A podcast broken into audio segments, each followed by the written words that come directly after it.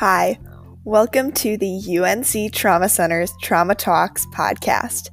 I'm Charlotte, I'm your host, and I'm the newest member of the UNC Trauma Center's communications team. I'm super excited to be providing you with some information on various safety topics related to your kids and yourself in these upcoming episodes.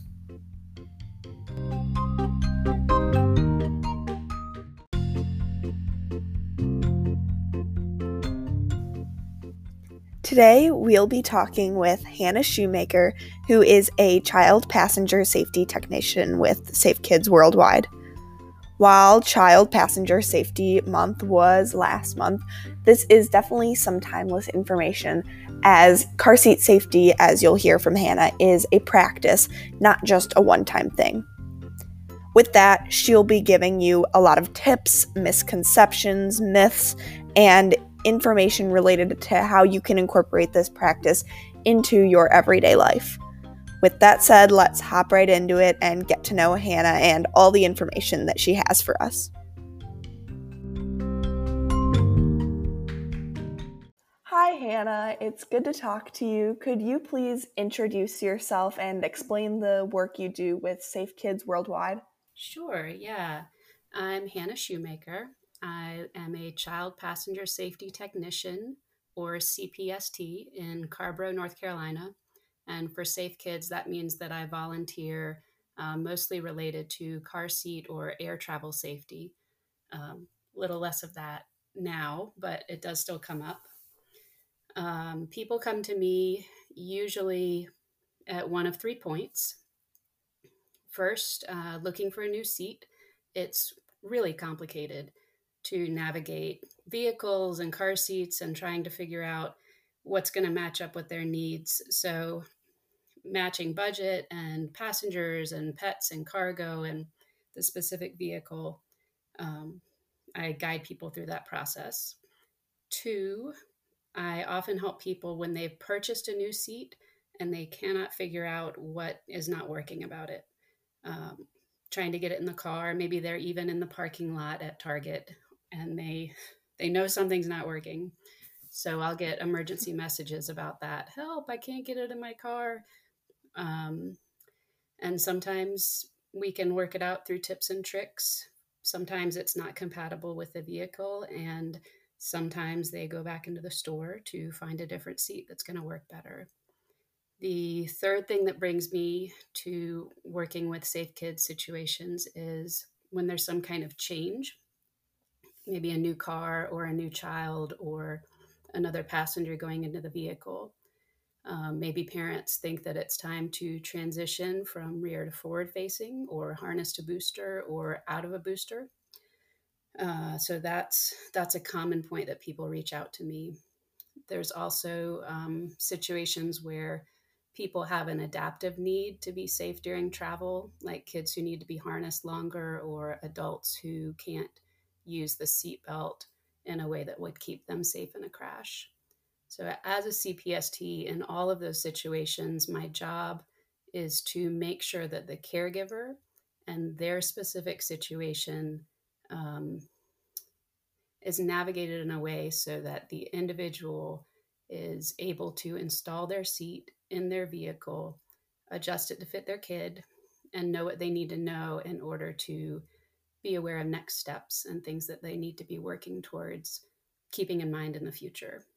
Great. Yeah, it sounds like there's definitely a lot of moving parts when dealing with car seat safety and whatnot. And I'm sure you actually see a lot of common errors related to car seat safety when you're dealing with all of these situations. So, what are like the most frequent mistakes or myths that you notice circulating relating to car seat safety or when you deal with instances as you just described? That is a very big question. So, yeah, there's it is complicated and there's a lot of moving parts. Um, the first thing that I want to be clear about is that um, as a CPST, I have seen almost anything you could imagine. And sometimes people are worried about calling or coming in for a check. Um, sometimes people even think that the CPS means child protective services, and it does not. It's for child passenger safety, and that is our job to work with every situation to make sure that kids are leaving safer than they arrived. So, starting out there, you are not going to roll up in a seat check with with something that um, we're unable to get your kids into a safer position. Um, all right, myths. The first thing is that expensive seats are more safe. While spending more money on a seat might bring some more convenience features or even safety features, it does not matter how much you spend on a car seat if it doesn't fit your car, if it doesn't fit your child, if it doesn't fit your needs, or it's not installed and used properly, it is not going to do its job in a crash. So that's the biggest the biggest thing that that I see coming in is people worried about budget when it comes to keeping their kids safe. Um, in my opinion, the biggest return that you can get there is by choosing a seat that meets your needs and then making 100% sure you're using it properly every time in your vehicle. I also see a lot of people come in with aftermarket products. that's things that didn't come with your seat, like mats under the seat or replacement harness pads or headrests, that kind of thing um, manufacturers are really specific about what they actually approve with their seats. And if you ever have a question, you can call them. That is part of what you get along with a, a seat is the ability to call and ask questions. I really encourage parents to do that or caregivers before they um, add anything to their seat or make any alterations. When it comes to errors or misuse, I see a lot of confusion about lower anchors which are part of the latch system. This was um, a system that the government came up with, intended to be an easy solution for child safety. And that's um, surprisingly enough not the way that it has turned out over time. Um, it's a complicated system to use, and I see a lot of errors around it. Uh, to clarify some of them, sometimes we see um, lower anchors along with seatbelt. And I tell people that it's like glasses and contacts. You choose one or the other. There's a very few um, seats on the market that do allow you to use both at the same time, but that's going to be very clear in your in your manual. Um, I also see people using the lower anchors beyond the weight limit. Those have a limit, and that's going to be listed in your manual. And at that point, the, the seat needs to be installed using the seat belt. That is different, unfortunately, from the other part of the latch system, which is the top tether. And that does not have a weight limit, and it d- does need to be used for every forward facing harnessed installation every time. So that can be super confusing for caregivers navigating that easy latch system. I also see confusion there when they're using the lower anchors or the tether that don't they're not intended for the seat where the child seat is being installed. Maybe they're supposed to be used for the seat beside or maybe even another seat in the vehicle. So those systems are specific to the location in the car. That's a time that you need to look at your vehicle manual. So it's a good thing to remember that while the lower anchors and the latch system have stipulations, you can always use the seat belt. About that belt, I see a lot of times it's not locked. There are different ways that the seat belt will lock. Sometimes um, there's a mechanism in the seat itself. Sometimes we use a locking clip, and sometimes we lock the seat belt using part of the, the car itself on the belt retractor but it is important that somehow that belt be locked when we're using it to install a seat. I see in seats that are under reclined or over reclined, or sometimes even installed in a direction that they were not intended to be installed. Those come in, we work it out. Um, every single car seat does have a specific angle and range of directions that it is intended to be used in. I see harnesses that are too tight or too loose or not at the right height. That's something that every single car seat is going to have a way to adjust the height as kids grow. Um, for rear facing, we want to see those harness straps fitting across the top of the shoulder like, um, like a backpack, so at or below the shoulder level. And for forward facing, we want to see those straps at or above shoulder level, just like the seatbelts that adults use in the car. I want to see the harness straps flat and not twisted or tied up in knots, um, snug along the body, and adjusted to where they're they're snug. Uh, we do it's called the the pinch test, where you check right at the collarbone to see if you can pinch any slack out of the strap using your thumb and index finger. Um, I see seats that have been outgrown by limits. There's um, there's a desire to max out each stage of safety, so we don't want to move on too early, but we also don't want to see anybody in a seat that's outgrown by height or weight or a functional limit like the um, the height of the head within the hard shell of the seat.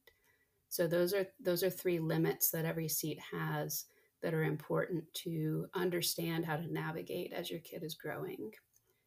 And the last thing that I see frequently is people move through the stages of safety too quickly. So we have a lot of data that staying rear facing as long as possible is is a really solid way to keep kids safe in crashes in a properly installed and used seat within its limits. We've got seats now that are very affordable that will keep kids rear facing to four to six years old. That wasn't true when I was a kid, and it wasn't true when my my 17 year old was a kid, but we have that now and we should be doing it. There's a lot of data that, supports it. I also see um, a lot of people moving from harness to booster too early. And the thing about a booster is that it's only going to work if your kid is in position. So if it doesn't fit well or your um, your child is moving around because they don't have the maturity yet, that we don't need to be in a booster yet. Well, thank you for all of that. Definitely a lot of solid information that I'm sure people can use. But do you have any tips for making sure that people are actually executing this practice and making sure that they're keeping their kids safe from just sort of a layperson's perspective? Sure, I do. The first thing is to know that it it is a practice. It's a practice of car seat sa- safety. It's um, a constant awareness of your current conditions, knowing what to keep an eye on. You know, we try to reduce it to just the two or three things that caregivers need to be thinking about as next steps because it is huge if you try to approach it as one one whole organism of safety. So the the place that I really want caregivers to start is to read their manual, the manual of the car. You don't have to read the whole thing, but the part about child passenger safety, and then to read their their car seat manual. It is where I start when I'm doing a seat check. No matter how many times I've worked with a particular seat or vehicle, things change and every situation is different. So when you get out that manual and you have a new seat, send in that little card so that you'll get notified of any recalls or issues in the future. They're relatively common that there's some minor adjustment or maybe an updated buckle or chest clip that the manufacturer wants to send you, and they can't do that unless you register your seat. The manual will let you know where to start and also what to keep an eye on over time. Um, there's adjustments to be made as your your child grows and as conditions change. Inserts need to re- be removed or um, added at certain weights. The harness height needs to be adjusted, and to keep in mind that switch from lower anchors to seat belt at some point. Uh, I suggest that caregivers make car seat safety part of their routine. So every time you buckle your kid in the car, just take a moment to make sure that it's still properly installed. Sometimes another kid accidentally unbuckles the seatbelt when they're trying to buckle themselves, or we get those growth spurts that happen overnight and suddenly our kid doesn't fit. So it's really good to keep in mind what what your next stage is and and really have a touch on that over time. Something else that I encourage people to make a part of their routine is thinking about projectiles. Uh, this is a place where crash test videos on YouTube can be very convincing, um, and it does make a big difference in a crash. Even in a very minor collision, anything that's in the car is not it, it's it's going to move. So a basic rule of thumb is if you do not want to throw it at your child's face, we need to think about where it is in the car and make sure that it's secured. So, beyond thinking about crashes, um, car safety should also include um, a routine of thinking about hot car deaths. That is a significant risk when either if a, a child manages to get into an unlocked vehicle or is left in a vehicle accidentally. No matter how much we think it'll never happen to us, everybody thinks that, and it does happen to some people. So, making it a routine to always check around your car and supervise kids carefully when they're um, playing around vehicles. Make sure that they know that if anybody gets into a car, they need to move away. And even those cameras do have blind spots. So making sure as a driver that the space around a vehicle is clear before we start to move a vehicle. Awesome. That's all definitely really important tips and daily practices I'm sure people should be taking. I was actually shocked when I was looking a couple days ago at the recall list for just random child safety products recently to be posting about on our Facebook page and the amount of different car seat products or pieces that I noticed was insane. Mm-hmm. So that's definitely something important to make people aware of. And I'm glad that you mentioned it. With that, I was just wondering if you had any sort of information or thing you've noticed in terms of a common time of year or day that you usually see an increase in accidents related to car seats or accidents in general that listeners should be aware of? Yeah. So, fortunately, I don't personally work in trauma, but I do work in prevention. Um, so, when I meet with somebody, my hope is that they will never be in a significant crash, but we're planning for the likelihood that they will. Statistically, that's what we need to do. Um, as far as I'm aware, the data suggests that car crashes are most common when drivers are tired or distracted or impaired somehow. So, rush hour in the evening is the most common time of day. The week after daylight savings time has a significant spike because we all just lost an hour of sleep. And as parents, we don't have a whole lot to give there. Um, texting while driving, don't do it. It's significantly more likely to result in a crash than even drunk driving. So, those pieces of awareness are a good they're important to what we talk about when I meet with caregivers. The other thing around accidents related to car seats is that not all car seat related accidents are in the car. Anytime that a child is in a car seat, I want to see them fully harnessed, fully buckled, and snug. Um, if you take a car seat into the grocery store, it needs to go into the cart, not resting on top. Even if it seems like it clicks onto the shopping cart, we see those carts flip over, they're top heavy. It is a significant risk and it happens. The other thing about car seats outside of the car is that they're they're actually not designed to be safe places for a baby to sleep out of the car. So when it's installed in the car, it's at a safe angle where little ones can maintain their open airway. But once we take it off the base or out of the car, we can't be sure that that recline angle is maintained. And so we see positional asphyxiation or other um, angle related tragedy. So don't leave kids sleeping in a car seat unattended. Got it. That's really interesting. And I was aware of the times of days that there's a lot of car seat related incidents, but I wasn't aware of all that extra information, so it's definitely important to note. So, on that subject, where would you recommend that listeners go for resources related to more car seat safety information or just to get a check?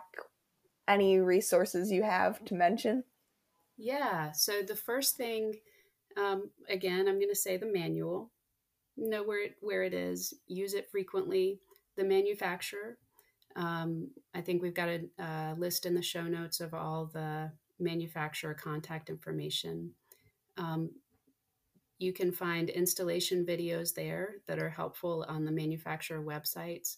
Sometimes it's worth searching YouTube, but really you got to check the source. Um, there's a lot of videos out there and anybody can can make a video and put it out there about their car seat but it's not always going to give you accurate information. Um, i always always always suggest having another set of eyes or hands check your car seat. I have mine checked by other techs. Um, it's always worth it. So you never know what another set of eyes is going to find. Um, i make a habit to have sort of a, a buddy system where any other caregiver using the car is also checking or having that active practice of just just having a touch on whether the seat is installed properly and and we're um, open to hearing and verifying what what we are noticing.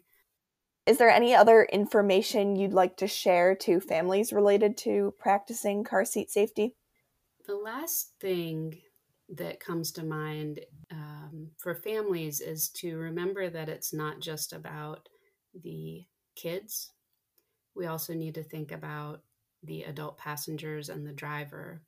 So, children do model what they see and they're affected by the other um, safety behaviors in the car. So, when I see um, adults with their feet up on the dashboard, or wearing puffy coats or leaning over to sleep on the, the window or the side pillar, I'm going to send you to YouTube again. Just a few minutes of Googling crash test videos and whatever adult behavior seems safe in the car will will help caregivers understand why it's not a good idea. Um, anything, including an adult that is not secured properly in a crash, is going to fly around in the car to be blunt and that's that's something that um, i think is important for people to recognize that even if your child is properly secured in a car seat uh, and you're not they're at risk and so are you.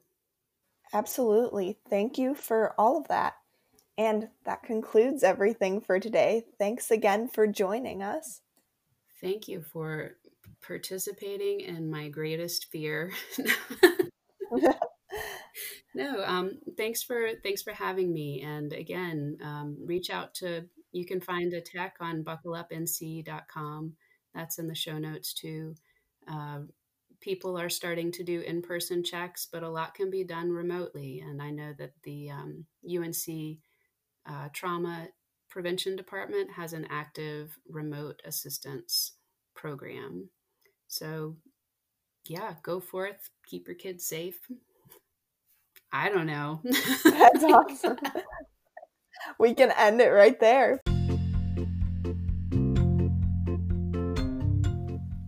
Thank you all so much for tuning into today's episode. I hope you got some valuable information out of it that you can take home to your family too. As always, if there's any resources that were referenced in the show that you would like to have access to, you can find it in the show notes and on our website. Thanks again for listening, and we'll see you next time.